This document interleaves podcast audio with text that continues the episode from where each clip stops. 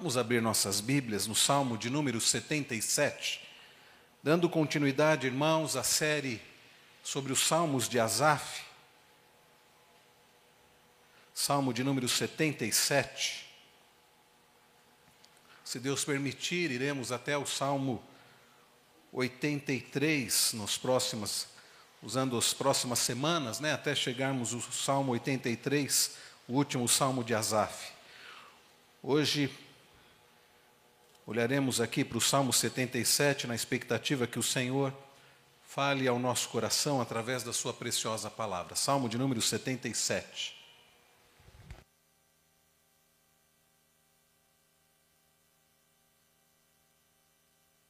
Eu farei a leitura, peço que os irmãos acompanhem com atenção. Eu lerei a partir do título que está, não que está em negrito, mas apenas o que está em itálico, que é o título original do salmo, que diz assim: Ao mestre de campo, Gedutum, salmo de Asaf. Eleva a Deus a minha voz e clamo, elevo a Deus a minha voz para que me atenda. No dia da minha angústia procuro o Senhor. Erguem-se as minhas mãos durante a noite e não se cansam. A minha alma recusa consolar-se. Lembro-me de Deus e passo a gemer. Medito e me desfalece o espírito. Não me deixas pregar os olhos, tão perturbado estou que nem posso falar. Penso nos dias de outrora, trago a lembrança os anos de passados tempos. De noite indago o meu íntimo e o meu espírito perscruta. Rejeito o Senhor para sempre.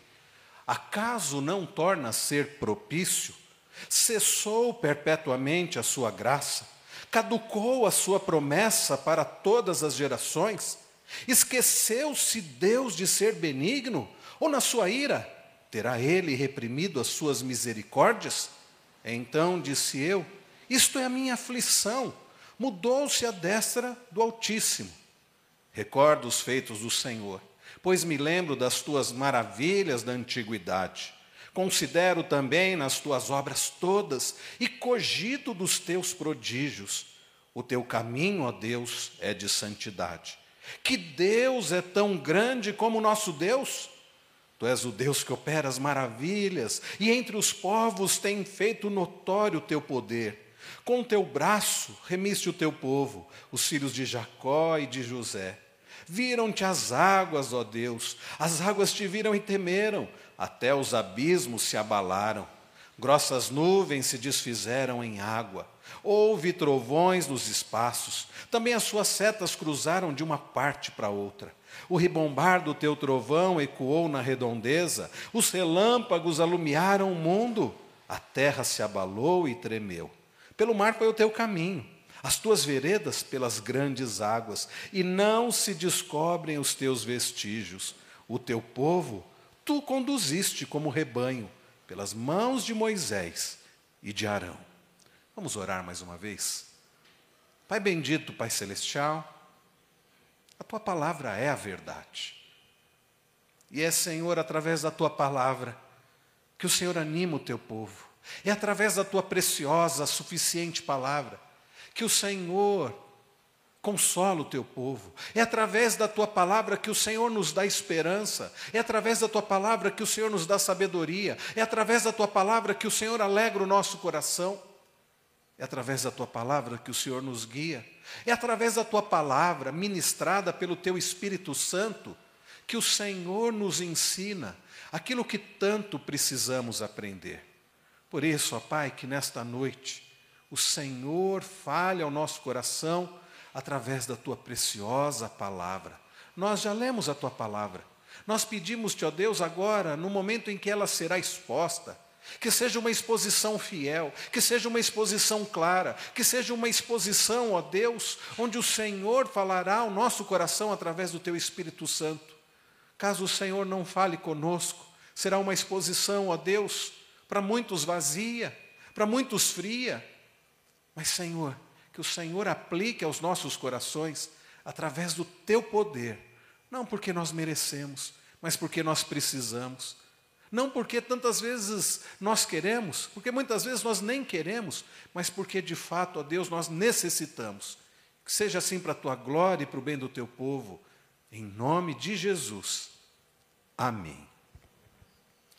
Existem, alguém disse que existe, existem duas uh, certezas na vida. Eu diria que podemos dizer que existem mais certezas.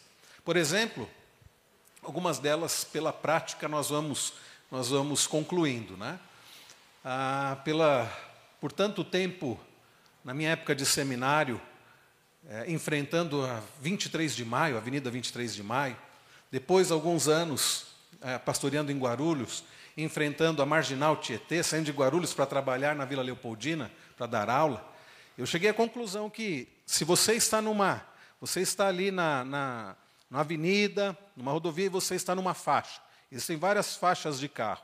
Você está numa faixa e você olha ao lado, as outras faixas estão andando. E aqui você está é justamente aquela que está parada. Aí o que, que você faz? Você muda de faixa. O que acontece? Você para e as, e, e as outras começam a andar. Então isso parece que é certo, né? Uh, uma outra coisa na prática, né? Você está lá com o seu pão com manteiga e o pão com manteiga cai. Qual a probabilidade dele cair com a manteiga para cima? Parece que na maioria das vezes cai com a manteiga para baixo, né? E pasmem, certa feita eu me deparei com um artigo onde alguém explicava o porquê isso acontece, uma explicação usando da física, né? E eu fiquei, achei interessante alguém gastando tempo para pesquisar sobre isso. Ainda bem que existem pessoas, né, que pesquisam sobre isso, algo tão importante. Mas deixa eu dizer uma coisa para você. Ah, existe algo, mencionar uma certeza sobre a vida que diz respeito a algo muito sério, muito sério, muito mais do que essas trivialidades que eu comentei. O que é tão sério? E eu cito Jó, capítulo 5, verso 7. No entanto, o homem nasce para as dificuldades, tão certamente como as fagulhas voam para cima. O homem nasce para as dificuldades, assim como as fagulhas voam para cima. Você nunca vai ver numa fogueira as fagulhas descendo. As fagulhas sempre sobem. E Jó chega à conclusão que o homem nasce para as dificuldades, assim como as fagulhas uh, voam para cima, ou seja, sempre. Não há, meus irmãos, eu ouso dizer, um ser humano que tenha passado por, este, por esta terra, uma pessoa que tenha passado por esta vida e não tenha enfrentado dificuldades. É fato que algumas enfrentam aflições muito maiores do que outras, mas todos nós enfrentamos aflições. Isto é uma certeza. Talvez você, ainda tão jovem, possa dizer: Eu ainda não enfrentei uma grande aflição. Eu não quero desanimá-lo, mas eu quero dizer para você que muito provavelmente você enfrentará. Certamente você enfrentará. A questão não é se nós vamos enfrentar ou não aflições. A questão é quando vamos enfrentar, ou ainda mais ah, importante, como enfrentar as aflições. É sobre isso que nós vamos falar nesta noite, com a graça de Deus. Como enfrentar as aflições? Irmãos queridos, ao olharmos aqui para o Salmo 77, nós vemos que o salmista, como diz o título, Asaf, é possível que tenha sido outra pessoa, mas ficou com o nome de Asaf, talvez pelo estilo literário, mas vamos considerar que de fato tenha sido Asaf. Ele, tem, ele enfrentou uma profunda aflição. Basta você ler os primeiros dois versículos. Quem sabe você já é, é, quem sabe você esteja enfrentando aflição agora. Quem sabe você já enfrentou, mas quer aprender até para ajudar aqueles que estão enfrentando aflições. Então, preste bastante atenção, porque esta palavra é palavra de Deus e é oportuna para todos nós em qualquer época. Como eu dizia, Asaf enfrentou profunda aflição, aquele tipo de aflição tão intensa que nós vemos Asaf fazendo menção do fato de que ele não conseguia dormir.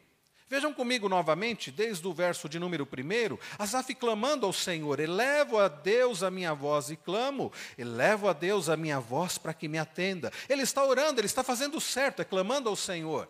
E na aflição você deve orar, você deve clamar ao Senhor, você deve buscar ao Senhor. Verso 2: No dia da minha angústia. Ele não diz, meus irmãos, o motivo da angústia. Ele não diz a natureza da angústia. Ele não diz o porquê ele estava aflito. Mas ele cita aqui o dia da angústia. Ele está contando o que aconteceu. No dia da minha angústia, procuro o Senhor. Ele faz o que é certo, procurar o Senhor. Erguem-se as minhas mãos durante a noite não se cansam. A minha alma recusa consolar-se. As suas mãos então ficam erguidas durante a noite. Verso de número 3: Lembro-me de Deus e passo a gemer, medito e me desfalece o espírito. A sua alma recusava consolar-se, como nós vemos no final do versículo de número 2. Ele parece que recusava o consolo. E o que nós vemos aqui no verso 3, ele tem uma lembrança do Senhor, mas ao invés dessa lembrança do Senhor trazer conforto, trazer ânimo, esperança, diz-nos diz aqui Asaf que ele passa a gemer e o seu espírito passa a desfalecer. Então no verso 4 nós percebemos que era uma aflição tão profunda que ele não conseguia dormir. Ele diz: Não me deixas pregar os olhos, tão perturbado estou que nem posso falar. Ah, alguns, ao lerem esta, essas palavras de Asaf, chegam a cogitar que há uma forte possibilidade que Asaf estivesse, tenha experimentado o que hoje em dia é tão conhecido como a depressão. Depressão. Eu não sei se você olhou aí no seu, na pastoral do boletim, eu pensei aqui algumas partes de um artigo interessante do Edward Welch. Doutor Ed Welch, ele escreve sobre depressão. Aliás, há um livro, o melhor que eu já li sobre esse tema, é Depressão, a Tenebrosa Noite da Alma, escrita por ele. Mas nesse artigo, que eu pensei aqui algumas partes e coloquei aqui na pastoral, até para corroborar com a mensagem dessa noite, ele diz: chama-se tecnicamente depressão, mas não se pode definir simplesmente por uma palavra. Olha o que ele diz: você sente-se insensível, embora sua cabeça doa, vazio, ainda que por dentro existam gritos, fadiga, embora com muitos temores, coisas que antes eram agradáveis, agora quase não chamam a sua atenção. O seu cérebro sente-se dentro de uma névoa. Você sente-se deprimido. Lembra-se quando você ainda tinha metas, coisas que você almejava? Coisas talvez pequenas, como ir ao cinema na sexta-feira à noite, ou um trabalho que você gostaria de realizar, agora suas metas são poucas. Conseguir viver o dia parece já ser o suficiente. Você nota como a vida é, é quando não se tem metas, todos os dias são iguais. E ele vai, e ele vai citando aqui características de uma pessoa que está enfrentando a depressão. Olhe comigo no, no parágrafo abaixo, ele diz assim: na, na depressão, a nova forma de viver consiste em crer e atuar. Aliás, no, no, final, né, você não consegue dormir suficientemente, um pouco antes. Você já nem mesmo se lembra da sensação de acordar revigorado. E ele continua depois, você pode ler com mais atenção esse artigo. Você não consegue dormir. Percebe? Ed Welch está descrevendo a situação de alguém que enfrenta depressão. Nós olhamos aqui para as palavras de Asaf, e, essas, e, esse, e essa descrição aqui de, de é, combina muito bem com a que muitos que enfrentam depressão descrevem: falta de ânimo, falta de esperança, a pessoa parece a ser controlada por um pessimismo terrível. Nada vai dar certo. Acabou, não há esperança. A pessoa não consegue dormir. Há aflições tão intensas e profundas onde a pessoa não consegue nem ao menos falar. Ela tenta falar, ela não consegue falar. Ao que tudo indica, meus irmãos, ainda que não possamos diagnosticar, fazer diagnóstico de depressão, nem somos psiquiatras, e mesmo um psiquiatra apenas lendo aqui, não poderia diagnosticar com precisão, dizendo que o salmista estava tinha enfrentado depressão, mas uma coisa é certa. O escritor desse salmo havia enfrentado o que nós podemos classificar como uma aflição profunda, uma, uma aflição muito grande. E, queridos, ao falarmos sobre como enfrentar a aflição, nós podemos e devemos aqui observar três coisas. A primeira delas é o que a aflição pode causar. Ao olharmos, meus irmãos, para alguns desses versículos do Salmo 77, nós podemos destacar o que a aflição, essa aflição profunda, pode causar. E preste bastante atenção, porque talvez a aflição esteja causando essas mesmas coisas na sua vida, fique atento. Ao olharmos para os primeiros versículos, nós vemos que aflição causa uma busca e um desejo, não por um fortalecimento nas dificuldades, mas por vezes, quando nos encontramos em profunda aflição, o único desejo que temos é por uma mudança de situação. Ah, na aflição, nós não ansiamos, não anelamos um fortalecimento do Senhor. Por vezes, o que a nossa alma anseia na aflição é por uma imediata e profunda mudança de circunstâncias. Vejam novamente, principalmente ao olhar para o verso de número 3, ele diz: Lembro-me de Deus e passo a gemer, medito e me desfalece o espírito. E no final do verso de número 2, ele chega a dizer que as suas mãos se erguiam durante a noite e não se cansavam, e a sua alma recusava consolar-se. Não é curioso isso? Nós temos aqui a descrição de um homem que diz que no dia da angústia ele clama ao Senhor. No dia da sua aflição, ele busca o Senhor, ele ora, ele clama, ele levanta as mãos. Mas o que é curioso, estranho, paradoxal, é o fato de que esse homem que busca o Senhor, esse homem que levanta, levanta suas mãos, clamando ao Senhor, a sua alma recusava consolar-se. Como entender isso? Por que é que alguém que busca o Senhor recusa o consolo? É-nos muito estranho isso o que nós vemos aqui no final do verso de número 2. O salmista, de fato, está certo em elevar a Deus a sua voz e clamar, como nós lemos no verso de número 1. Um. Faça isso. Busque a Deus, ore. O salmista, meus irmãos, não está certo em recusar o consolo. O problema é que ele não está buscando fortalecimento para suportar a aflição, e sim mudança nas circunstâncias que o levam à aflição. Ao que tudo indica, ele está dizendo: Senhor, muda essa situação. Senhor, eu quero é que. Desculpem, Senhor, eu quero uma mudança de situação. Porque se ele buscasse fortalecimento, ele, a sua alma não recusaria o consolo. Ah, irmãos, por mais triste que seja, quantas vezes nós oramos da mesma forma? Senhor, eu estou aflito, Senhor, muda as circunstâncias. Senhor, retira essa situação problemática da minha vida. Senhor, cura-me dessa doença. Nós não oramos dizendo, Senhor, dá-me forças para enfrentar o que eu tiver que enfrentar. Senhor, livra-me dessa pessoa difícil. Nós não oramos dizendo, Senhor, que eu cresça através dessa pessoa que tem me perseguido. Senhor, que o Senhor me ajude a crescer neste casamento, nesse relacionamento conturbado.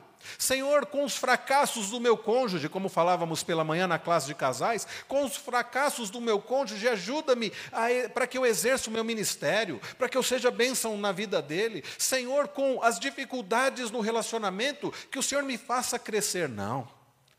Quantas vezes a nossa oração é: Senhor, eu não quero isso. Senhor, muda isso. Senhor, retira isso. Senhor, dá-me aquilo. Irmãos queridos, nós nos esquecemos que o Deus a quem nós servimos, Ele é o Deus Todo-Poderoso. Ele é o Deus que, de forma sábia, poderosa, dirige todas as coisas que acontecem. O Deus da Bíblia, o único e verdadeiro, não é pego de surpresa por situações que fogem ao seu controle. Não é, não dormita, não guarda, não não dorme o guarda de Israel, como diz o salmista. Ele não cochila.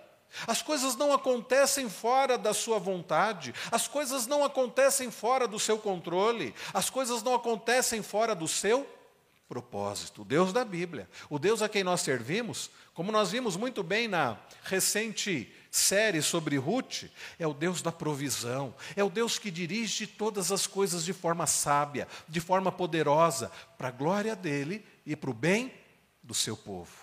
Ah, irmãos, que diferença faz crer nisso. E nós devemos crer nisso. Quando, irmãos, nós entendemos que nada acontece por acaso, quando nós entendemos, meus irmãos, que Deus permite todas as coisas com um fim proveitoso, nós vamos ter uma reação diferente. O problema é que a primeira reação do crente às circunstâncias adversas não é pedir a Deus para mudá-las, mas a, ah, ah, a primeira reação, aliás, do crente diante das situações adversas não deveria ser pedir para que Deus mudasse as situações adversas, mas pedir, meus irmãos, que Deus pedir a, a, e usar a revelação dada por Deus para viver dentro delas. Na segunda parte do salmo, nós vemos que Asaf faz isso. A partir do verso 10 ele faz isso. Mas até o verso de número 9, o que nós vemos é um homem olhando para as circunstâncias, olhando para situações e colocando o seu coração nas situações. Então, queridos irmãos, a primeira reação ah, do crente às circunstâncias adversas não é pedir a Deus para mudá-las, mas para que Deus nos fortaleça para enfrentar as situações. É assim que você tem orado? Como tem sido a sua oração? Senhor, diante dessa dificuldade, que o Senhor use cada sofrimento para que o teu nome seja glorificado. Que o Senhor use cada aflição que o Senhor tem permitido em minha vida para me conformar à imagem do teu filho Jesus. Que o Senhor use esse problema que eu estou enfrentando e que eu passe por isso o tempo que for necessário, mas que isso glorifique ao Senhor e isso me torne mais parecido com Jesus. Irmãos queridos, a forma como Jesus responde a Satanás quando ele é tentado no deserto é bastante instrutiva e importante.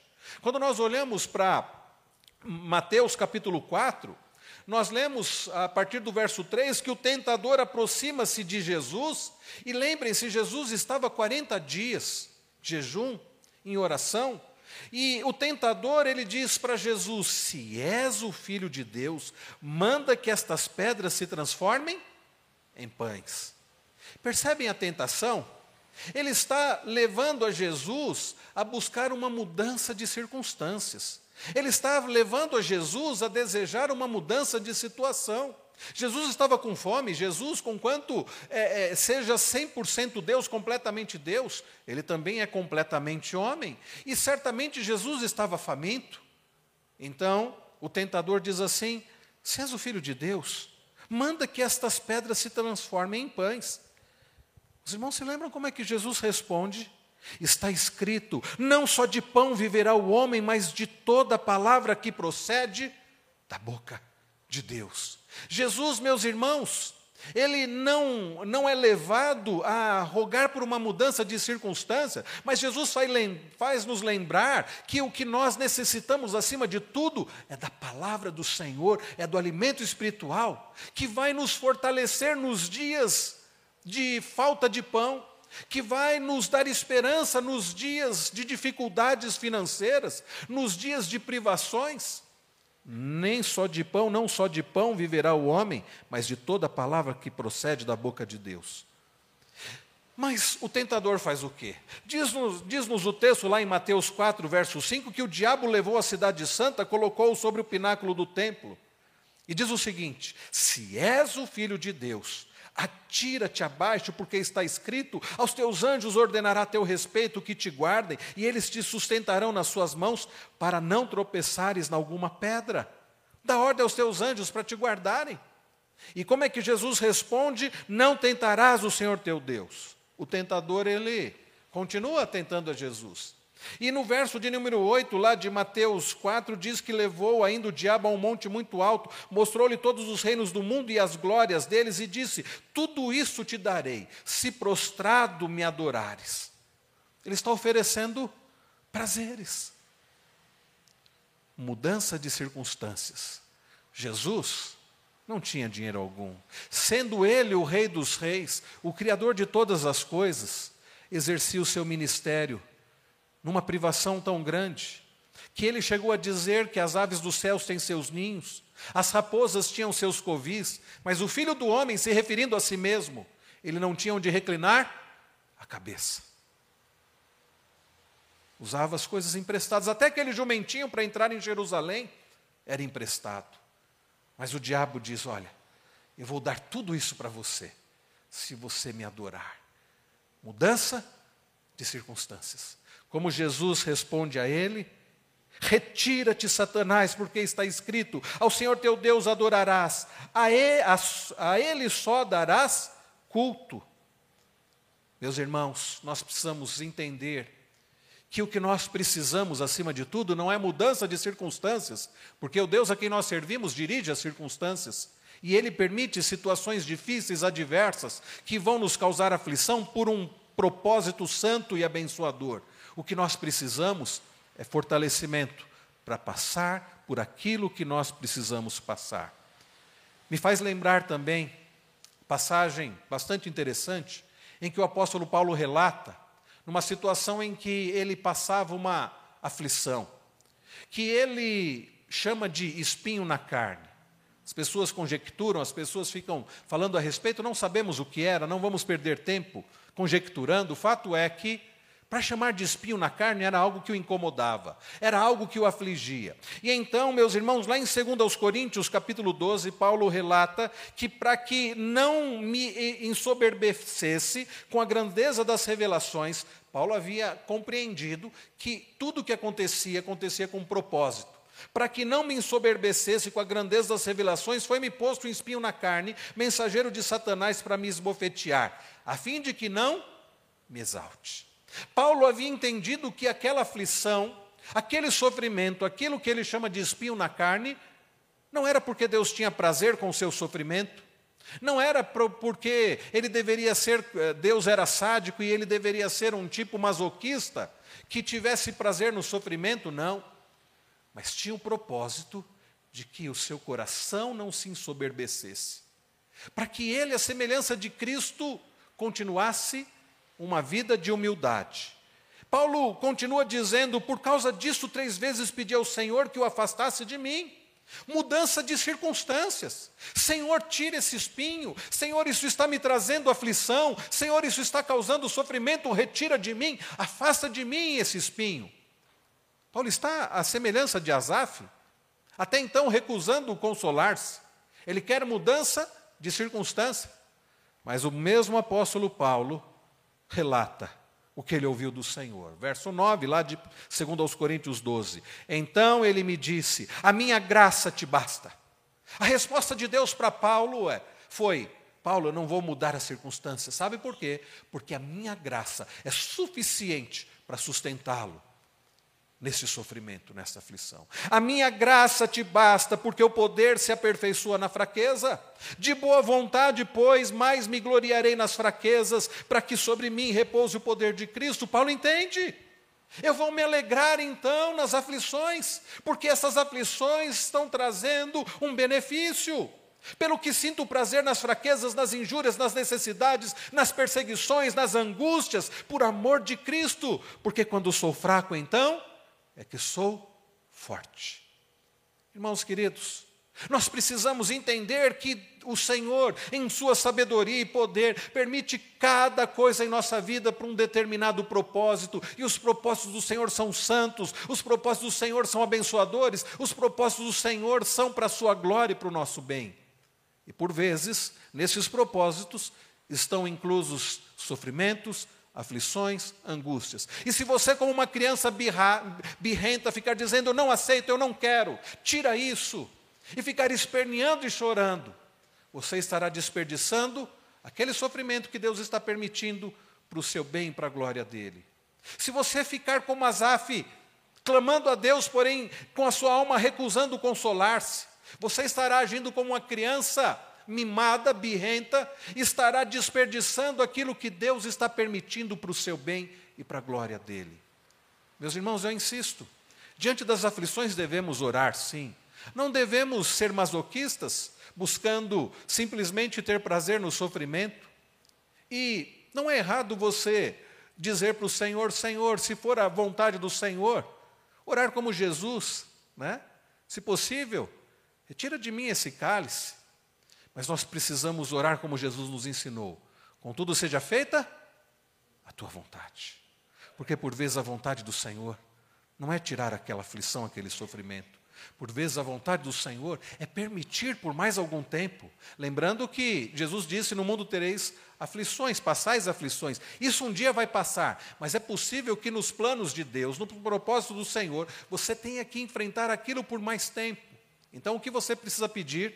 Senhor, que o Senhor me fortaleça, que o Senhor me sustente com a tua maravilhosa graça, para que eu possa enfrentar o que o Senhor está permitindo, para que eu não desperdice nenhuma gota desse sofrimento, para que eu não desperdice nenhum milímetro sequer do que o Senhor está permitindo, para que eu seja conformado à imagem do teu filho Jesus. Então, meus irmãos, nós vemos que o que a aflição causa a profunda aflição nos faz querer desesperadamente uma mudança de circunstâncias. Também eu quero acrescentar, olhando aqui para o texto, que a aflição, precisamente a profunda aflição, nos leva a interpretar de forma errônea, equivocada a realidade. Quando você está muito aflito, você olha para a realidade e você faz uma interpretação errada. Vejam comigo, a partir do verso de número 7. Aliás, a partir do verso 6, de noite indago o meu íntimo e o meu espírito perscruta. Rejeito o Senhor para sempre? Acaso não torna a ser propício? Cessou perpetuamente a sua graça? Caducou a sua promessa para todas as gerações? Esqueceu-se Deus de ser benigno? Olha o que ele diz no verso 5: Penso nos dias de outrora, trago as lembranças dos anos de passados tempos. Asaf passa a trazer à memória, à sua memória, coisas que, ao invés de lhe trazer esperança, o deixam pior ainda. Sabe por quê, meus irmãos, que Asaf, ao trazer à sua memória situações do passado, fica afligido, fica mais angustiado, porque o seu coração tende a fazer uma interpretação errada, equivocada do passado. E, então nós lemos ele dizendo: Penso nos dias de outrora, trago as lembranças dos anos de passados tempos. Ele deveria se lembrar do passado, ele deveria se lembrar da forma como Deus agiu com o seu povo, e ele vai fazer isso logo a seguir. Mas até então ele traz à sua memória coisas do passado, e aquilo não ajuda, sabe por quê? Porque o nosso coração, como diz Jeremias lá, em, eh, Jeremias lá no seu livro, no capítulo 17, verso 9, enganoso é o coração. E ele passa a ficar angustiado. Você já deve ter passado por isso várias vezes. No momento da angústia, você lembra do passado e faz uma interpretação, o seu coração faz uma interpretação equivocada. Você diz assim: Eu era feliz e não sabia. Ah, como era bom no passado. Era bom coisa nenhuma. Mas o seu coração faz você lembrar apenas dos aspectos positivos. Não faz lembrar que você passava por outros sofrimentos. É como o povo de Israel, Deus liberta o seu povo de maneira tão poderosa, de maneira tão maravilhosa ouve o clamor do seu povo, manda as dez pragas. O povo de Deus pôde ver Deus agindo de forma poderosa sobre o Egito, humilhando cada divindade do Egito. E então faz o seu povo sair do Egito, abre o mar vermelho, faz o povo passar com os pés a seco, destrói todo o exército de Faraó. Aí o povo começa a peregrinação no deserto, passa um pouco, o que, eles começam a dizer? Ah, nós éramos felizes e não sabíamos. Como era bom no Egito, era melhor ter morrido no Egito do que ficar nesse deserto. Ah, como eram boas as comidas, ah, lá, lá nós, nós fazíamos isso, aquilo. Eles eram escravos, eles padeciam necessidades, eles choraram diante do Senhor para o Senhor, e o Senhor ouviu o seu clamor e os libertou, mas agora eles estão no deserto, eles estão protegidos pelo Senhor, guiados pelo Senhor, há uma coluna de fogo os aquecendo à noite. Há nuvens protegendo do sol escaldante, há maná para o sustento deles, a água que sai da rocha. Eles estão dizendo: Ah, como era bom no Egito. Interpretação errada, interpretação errônea do nosso coração. Asaf não está agindo de forma diferente. Lembro e passo a gemer. Lembro-me de Deus e passo a gemer, diz ele no verso 3. Medita e me desfalece o espírito. Verso 5 Penso nos dias de outrora, trago à lembrança os anos de passados tempos. Queridos, ansiar o passado não é remédio para o presente, nem qualquer receita para o futuro. Eu vou repetir essa frase, eu li num dos comentários bíblicos de Salmos. Ansiar o passado não é remédio para o presente e nem qualquer receita para o futuro. Se você vai se lembrar de algo que seja uma lembrança redimida, que seja uma lembrança que traga esperança, que o faça lembrar do cuidado do Senhor do passado. Mas cuidado, porque por vezes o nosso coração nos engana, trazendo-nos uma interpretação equivocada. O N. Mack, no seu excelente livro chamado Caído, mas não derrotado, diz o seguinte: preste atenção. Não devemos olhar para Deus por meio de nossas circunstâncias, mas olhar para as circunstâncias pela perspectiva de Deus. Percebam que Asaf faz justamente o contrário. Asaf passa a olhar para Deus mediante as circunstâncias. Veja comigo a partir do verso 6. De noite indaga o meu íntimo e o meu espírito perscruta. Olha os questionamentos que Asaf levanta. Verso 7. Rejeita o Senhor para sempre? Será que o Senhor vai me rejeitar e nunca mais vai me aceitar? Será que o Senhor vai me rejeitar para sempre? Acaso não torna a ser propício? Percebam, meus irmãos, aqui são indagações de alguém que está olhando para Deus, construindo uma teologia, construindo uma, uma compreensão do ser de Deus, não baseado nas Escrituras, não baseado nos feitos do Senhor, tanto do, do, passado quanto do presente, mas é alguém que está simplesmente olhando para as circunstâncias adversas que ele está enfrentando. Vejam o verso de número 8 cessou perpetuamente a sua graça? Será que Deus já não é mais gracioso? Será que Deus se cansou de ser gracioso? Será que a graça do Senhor cessou? Olha o que ele chega a indagar no, na, na, na continuação do verso 8: caducou a sua promessa por todas as gerações? Aquele que fez promessa a Abraão, aquele que prometeu ser o Deus de Abraão e da sua descendência, aquele que prometeu ser o Deus do seu povo, será que ele se esqueceu? Será que agora Deus está com Alzheimer? Caducou a sua promessa para todas as gerações? Esqueceu-se Deus de ser benigno? Meus irmãos, a que ponto chega? Será que Deus se esqueceu de agir com bondade? Será que Deus se esqueceu de agir fazendo bem? E aí ele continua. Ou será que Deus, na sua ira, terá ele reprimido as suas misericórdias? Será que Deus ficou tão irado comigo que agora ele não quer, não vai ser mais misericordioso? Então disse eu: Isto é minha aflição. Qual era a aflição dele? Ele diz: Mudou-se a dessa do Altíssimo. Em outras palavras, está dizendo: A minha aflição é acreditar que Deus se voltou contra mim, que Deus levantou a sua destra, o seu braço direito contra mim. Era essa a sua aflição. Irmãos queridos, todas as vezes que nós tentarmos interpretar a Deus, não de acordo de fato como ele se revela nas Escrituras, mas nós interpretarmos a Deus através das circunstâncias, nós vamos ter uma visão errada, eu diria até pecaminosa. Uma visão que por vezes poderá nos levar até a blasfêmia contra Deus.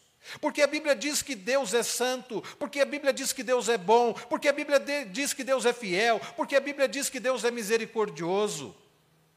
Então, se passar pela sua mente ideias como: será que Deus não é mais misericordioso? Será que Deus não é bom? Será que Deus não é santo? Será que Deus não é puro? Será que Deus não é fiel? Isto você está fazendo uma interpretação errada, antibíblica do ser santo, bondoso, amoroso e poderoso de Deus. O que eu quero dizer para você é: pare de interpretar a Deus de acordo com as circunstâncias. Faça justamente o contrário. Passe a interpretar as circunstâncias de acordo com a palavra, de acordo com Deus. E talvez a circunstância seja muito difícil, mas você vai lembrar: Deus é soberano e Deus é sábio e Deus é amoroso. Eu não entendo porque eu estou passando por isso, mas o Deus a quem eu sirvo, Ele é todo-poderoso, Ele sabe o que está acontecendo, Ele permitiu isso por um propósito, e Ele me ama, e Ele é santo, e Ele tem um propósito abençoador. Eu não entendo porque eu estou passando por isso, mas eu sei a quem eu sirvo. É isto, meus irmãos, que vai fazer diferença. Como enfrentar as aflições? Interpretando as circunstâncias diante, de acordo com o Senhor e não o contrário. Não foi isso que os discípulos fizeram lá em Marcos 4. Vocês estão lembrados lá do final de Marcos 4?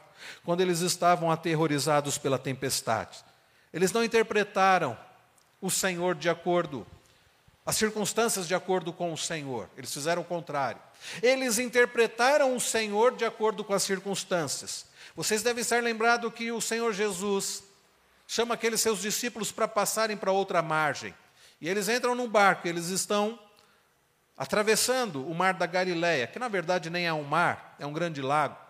E Jesus, muito cansado, Jesus viajava muito, andava muito, pregava muito, curava, atendia multidões. Jesus certamente estava esgotado. E diz-nos o texto que ele dormia ali na popa do barco.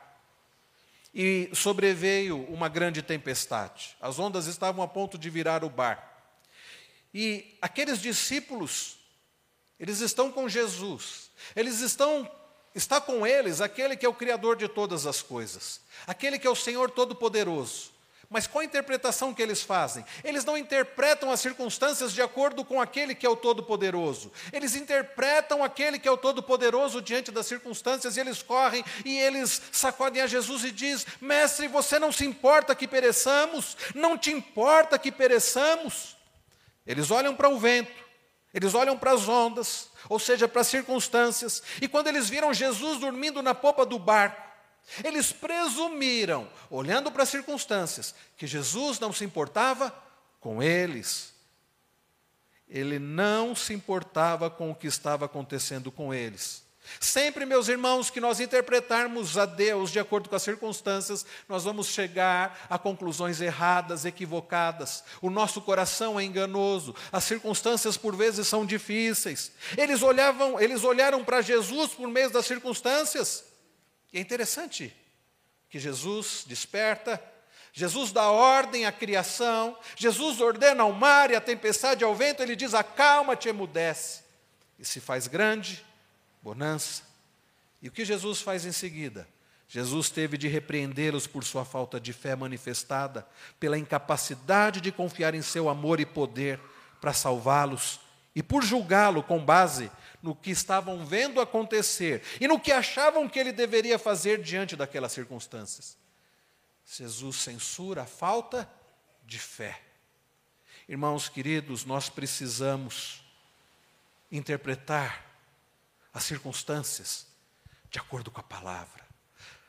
É interessante que as questões parecem ter sido é, instintivamente escritas para dar segurança, especialmente pelas palavras que é, ele usa, ele diz assim, no verso de número 7, rejeita o Senhor para sempre. Eu fico pensando, irmãos, é possível que Asaf estivesse fazendo o seguinte, levantando questões para reafirmar a sua fé. Sabe como o salmista no Salmo 121? Que diz: Eleva os meus olhos para os montes, de onde me virá o socorro? Ele sabe. Tanto é que ele responde em seguida: O meu socorro vem do Senhor, que fez os céus e a terra. Eu olho para os montes, o que são os montes? Diante daquele que criou todas as coisas. O meu socorro vem do Senhor. Talvez, meus irmãos, o que Asaf esteja fazendo é isso, levantando questões para reafirmar a sua fé. Porque ele fala sobre a questão do Senhor rejeitar para sempre, ao Senhor não ser propício, a ter cessado a graça do Senhor, a ter caducado as promessas do Senhor para todas as gerações, ao fato de Deus ter se esquecido de ser benigno ou reprimido as suas misericórdias, ao fato do Senhor se levantar contra ele. Mas Asaf sabia quem era o Senhor. É possível que Asaf estivesse levantado tudo isso, falando, meus irmãos, das cinco realidades imutáveis da aliança, sendo propício, misericórdia, promessa, sendo clemente, compaixão. Mas o problema, meus irmãos, é que as perguntas são coisas que não oferecem conforto. As perguntas surgem de uma mente inquieta e não tranquilizam em nada. É por isso que na angústia, você tem que parar de ficar fazendo perguntas. Isso é, é uma, é, uma, é algo que a aflição causa. Na aflição, por vezes, nós ficamos levantando questionamentos. Não, na aflição não é hora para levantar perguntas, nem hora para levantar questionamentos, é hora para fazer afirmações.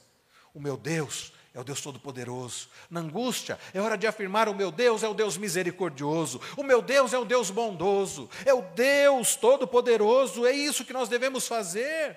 Na angústia, não devemos fazer perguntas, levantar questionamentos, e sim reafirmar o caráter de Deus, seus atributos, suas promessas, a sua palavra. Por isso que é importante quando nós cantamos passagens das Escrituras como fizemos hoje. E na angústia, a gente lembrar da palavra do Senhor, e como é fácil a gente lembrar de cânticos. Nosso Deus é soberano, Ele reina antes da fundação do mundo, a terra era sem forma e vazia, e o Espírito do nosso Deus se movia sobre as faces das águas, está citando Gênesis 1. Foi Ele quem criou os céus dos céus e fez separação das águas, da terra seca. Foi Ele quem criou os luminares, criou a natureza, formou o homem. Como é bom, meus irmãos, nós cantarmos as Escrituras. Nós cantamos um outro salmo. Né? É, é, esta noite, ainda há pouco, nós precisamos cantar as Escrituras, nós precisamos, meus irmãos, nos lembrar da palavra do Senhor, porque levantar questionamentos não, não vai resolver nada. Sabe quem é perito em levantar questionamentos? É o diabo. Desde Gênesis 3 nós vemos que ele tem feito isso. Ele chega para Eva e diz: Escuta, não é isso que Deus disse? Vocês não podem comer de nada. Ele levanta questionamentos, questionamentos acerca da palavra do Senhor. Ele queria discutir teologia, ele queria levantar questionamentos acerca do caráter do Senhor. Ah, Deus não quer que vocês sejam felizes, não, né? Ele falou para vocês que vocês não podem comer de nada. A mulher responde: Não, da, da árvore do conhecimento do bem e do mal nós não podemos comer. Porque Deus disse que no dia em que dele comermos, dela comermos, certamente nós morreremos. O que, que a serpente diz? Mentira! Vocês não vão morrer coisa nenhuma, vocês serão iguais a Deus. Levanta questionamentos. Irmãos queridos, nós precisamos memorizar as Escrituras para, no, no, momento de aflição, ao invés de levantarmos questionamentos, nós trazermos é, é afirmações e certezas. Asaf questiona, rejeita o Senhor para sempre, não torna a ser propício, caducou a sua graça. Sabe, num momento assim, o que, que ele deveria fazer? Citar o Salmo 66, 20. Volte aí a sua Bíblia, algumas páginas apenas. Salmo 66, versículo 20. Eu quero convidar você que tem a sua Bíblia na versão revista e atualizada. Vamos ler juntos. Diante das, dos questionamentos de Asaf, rejeita o Senhor para sempre, acaso não torna a ser propício, cessou perpetuamente a sua graça. Vamos ler o verso 20. Bendito seja Deus que não me rejeita a oração, nem aparta de mim a sua graça. É isso. Na aflição, não levante questionamentos. Afirme a palavra de Deus. Bendito seja Deus. Ele não me rejeita a oração e não se afasta de mim, não se aparta de mim a sua graça. Ah, meus irmãos, por exemplo, o Salmo 40 é um ótimo texto bíblico para tratar esses aspectos de incredulidade. No Salmo 40, se você puder voltar aí à sua Bíblia também, Salmo 40, daqui a pouco a gente volta para o Salmo 77, apenas alguns exemplos de como nós devemos memorizar as Escrituras, declarar as Escrituras. Asaf questiona: será que Deus deixou de ser benigno? Olha o que, que diz o salmista no verso de número 11. Convido você mais uma vez para lermos juntos, leiamos. Não retenhas de mim, Senhor, as tuas misericórdias. Guardem-me sempre a tua graça e a tua verdade. Sabe por que, que o salmista pede isso? Porque ele crê que Deus é bom. Será que Deus se esqueceu de mim? Será que Deus sumiu? Olhem comigo, meus irmãos, o verso de número 17 do Salmo 40. Vamos ler juntos também. Leiamos: Eu sou pobre e necessitado, porém o Senhor cuida de mim. Tu és o meu amparo e o meu libertador. Não te detenhas, ó Deus meu.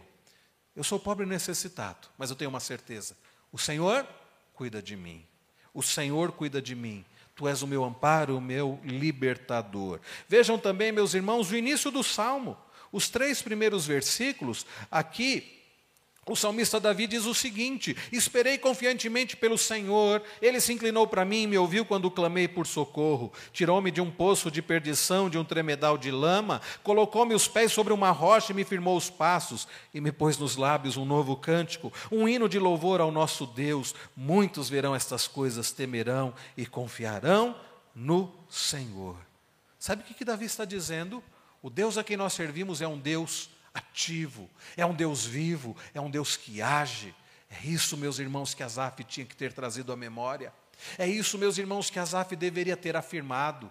Ao invés de afirmar, ao invés de levantar questionamentos, deveria levantar, trazer à memória o caráter de Deus. É precisamente isso que Jeremias faz. Quando nós lemos Lamentações capítulo 3, os primeiros versículos são deprimentes. Jeremias passa a descrever a sua angústia, passa a descrever a sua interpretação errada de Deus diante das circunstâncias. Mas quando chega no verso 21, Jeremias para e diz assim: Eu quero trazer à memória o que me pode dar esperança. ele cessa de trazer à memória as circunstâncias, ele cessa de interpretar a Deus de acordo com as circunstâncias, para que ele possa interpretar as circunstâncias de acordo com o Senhor, ele passa a trazer à sua memória não questionamentos, mas ele passa a considerar no caráter do Senhor. Quero trazer à memória o que me pode dar esperança. E sabe o que ele traz à memória? No verso 22, lá de Lamentações 3, ele diz: As misericórdias do Senhor são a causa de não sermos consumidos, porque as suas misericórdias, os irmãos se lembram? Não tem fim. Enquanto Asaf está questionando aqui, será que Deus não é mais misericordioso? Será que cessou a benignidade do Senhor? Será que caducou a sua promessa? Será que ele se esqueceu de ser benigno? Ou será que o Senhor, na sua ira, reprimiu as suas misericórdias? O que, que Jeremias está trazendo à sua memória? As misericórdias do Senhor não têm fim. Ele diz no verso 23: renovam-se cada manhã. As misericórdias do Senhor não cessam mesmo que nós pequemos e, e, e, e uh, o Senhor uh, venha nos corrigir, as misericórdias do Senhor continuarão se renovando dia após dia, dia após dia, dia após dia, até que não precisará, isso não precisará mais acontecer, porque nós estaremos com o Senhor e nós teremos o nosso corpo transformado. E aí não haverá mais necessidade de misericórdia, mas até lá as misericórdias do Senhor continuarão se renovando e se renovando e se renovando. Sabe por quê? Porque Ele é um Deus que não muda. Sabe o que Jeremias diz em seguida? A sua fidelidade. Ele fala sobre a fidelidade do Senhor. Grande é a tua fidelidade. Ele diz: A minha porção é o Senhor, diz a minha alma, portanto esperarei nele. Bom é o Senhor para o que esperam nele. Irmãos, nos dias da aflição, não vamos levantar questionamentos, vamos fazer afirmações da palavra do Senhor. Nós precisamos nos lembrar de Romanos 5,8. Mas Deus prova o seu próprio amor para conosco, pelo fato de ter Cristo morrido por nós, sendo ainda pecadores. Nós precisamos nos lembrar, meus irmãos, na aflição, de 1 João capítulo 3, verso 1. Vede que grande amor nos tem concedido o Pai, a ponto de sermos chamados filhos de Deus, e de fato Somos filhos de Deus. Na aflição nós precisamos nos lembrar, quando você, o seu coração tentar te enganar, fazendo você acreditar que Deus se esqueceu de você, lembre-se de 1 João 4:10. Nisto consiste o amor, não em que Deus, não em que nós tenhamos amado a Deus, mas que ele, mas que ele nos amou e enviou o seu filho como propiciação pelos nossos pecados na aflição, não levante questionamentos, afirme a palavra. Isaías 49, versos 15 e 16, o profeta diz: Acaso pode uma mulher esquecer-se do filho que ainda mama, de sorte que não se compadeça do filho do seu ventre? Mas ainda que esta viesse a se esquecer dele, eu todavia não me esquecerei de ti. Eis que nas palmas das minhas mãos te gravei. Nós precisamos, meus irmãos, na aflição, ao invés de levantarmos questionamentos, afirmarmos a palavra do Senhor. Eu, particularmente, tenho alguns versículos que eu trago à minha memória constantemente. Salmo 46, 1. Deus é nosso refúgio e fortaleza, socorro bem presente na tribulação. Há quantas vezes, meus irmãos, na aflição, nas dificuldades, ao invés de eu levantar questionamentos, eu afirmo: Deus é nosso refúgio e fortaleza. Mas eu digo assim: Deus é meu refúgio e fortaleza. Deus é meu socorro bem presente na tribulação. Quantas vezes eu tenho trazido à minha memória Naum capítulo 1, verso 7. O Senhor é bom, é fortaleza no dia da angústia e conhece os que nele se refugiam. Ah, meus irmãos, quantas vezes eu tenho trazido à minha memória versículos, porções de Romanos 8. Nenhuma condenação há para os que estão em Cristo Jesus. Quando o meu coração ou o diabo vem me acusar, nenhuma condenação há para os que estão em Cristo Jesus. Eu me recordo, meus irmãos, de outros versículos de Romanos 8. O Espírito Santo, ele intercede por nós. O Espírito Santo nos assiste em nossas fraquezas. Eu me lembro de Romanos 8, 28, todas as coisas contribuem para o bem daqueles que amam a Deus. Eu me lembro, meus irmãos, de Romanos 8, a partir do, mais para o final, né, quando Paulo diz assim: porque estou bem certo de que nem morte nem vida nem principados, nem coisas do presente, nem do porvir, nem poderes, nem altura, nem qualquer outra criatura poderá nos separar do amor de Deus que está em Cristo Jesus. Nós precisamos, meus irmãos, nos lembrar da palavra, nós precisamos, meus irmãos, trazer à memória a palavra do Senhor. Então, queridos, o que Asaf passa a fazer? A partir do verso 10, exatamente isso que Asaf passa a fazer. Olhe comigo, a partir do verso 11, recordo os feitos do Senhor, pois me lembro das tuas maravilhas da antiguidade. Considero também nas tuas obras todas e cogito dos teus prodígios. Asaf passa a trazer à memória as lembranças dos feitos do Senhor. Asaf passa a trazer à sua memória, na aflição, o poder do Senhor. Ele diz no verso de número 11: Recordo os feitos do Senhor, pois me lembro das tuas maravilhas da antiguidade. Considero também nas tuas obras todas e cogito, e cogito dos teus prodígios. Olha o que ele declara no verso 13: Os teus caminhos, ó Deus, o teu caminho, ó Deus, é de santidade. Ele passa a, a, a, considerar o fato, a verdade, que o nosso Deus é o Deus Santo. E por Deus ser santo, isso liga todos os seus demais atributos. Deus é santo e por isso ele é fiel, e por isso ele é bondoso, e por isso ele é amor, e por isso ele é misericordioso, porque ele não muda. É por isso que nós vamos lembrar do caráter do Senhor e trazer a nossa memória e cantar hinos como o hino de número 32. Tu és fiel, Senhor, ó Pai Celeste. Teus filhos sabem que não falharás, nunca mudaste, tu nunca faltaste, tal como eras. Como nós cantamos há pouco, Deus dos antigos tal como eras, assim como o Senhor guiou o teu povo, assim como o Senhor livrou o teu povo, assim como o Senhor abençoou o teu povo, assim como o Senhor tratou com o teu povo, assim como o Senhor perdoou o teu povo, assim como o Senhor levantou o teu povo, o Senhor continuará fazendo isso, porque Ele é o mesmo ontem, hoje, e como orou o nosso irmão presbítero Cláudio, e será para todo o sempre, Ele não muda.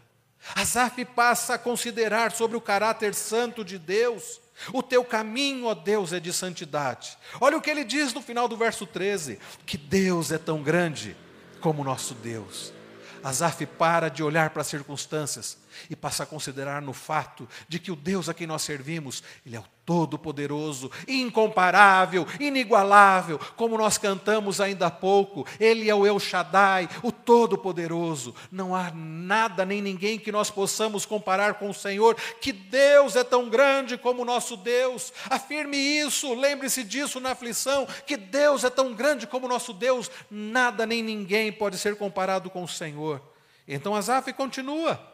Tu és o Deus que opera as maravilhas, e entre os povos tens feito notório o teu poder, com o teu braço remisse o teu povo, os filhos de Jacó e de José. Asaf passa a lembrar no fato de que o Deus Todo-Poderoso é o Deus fiel que cuida do seu povo, é o Deus que livrou o seu povo, e é o mesmo Deus que continuará livrando o seu povo hoje, e continuará livrando até o fim.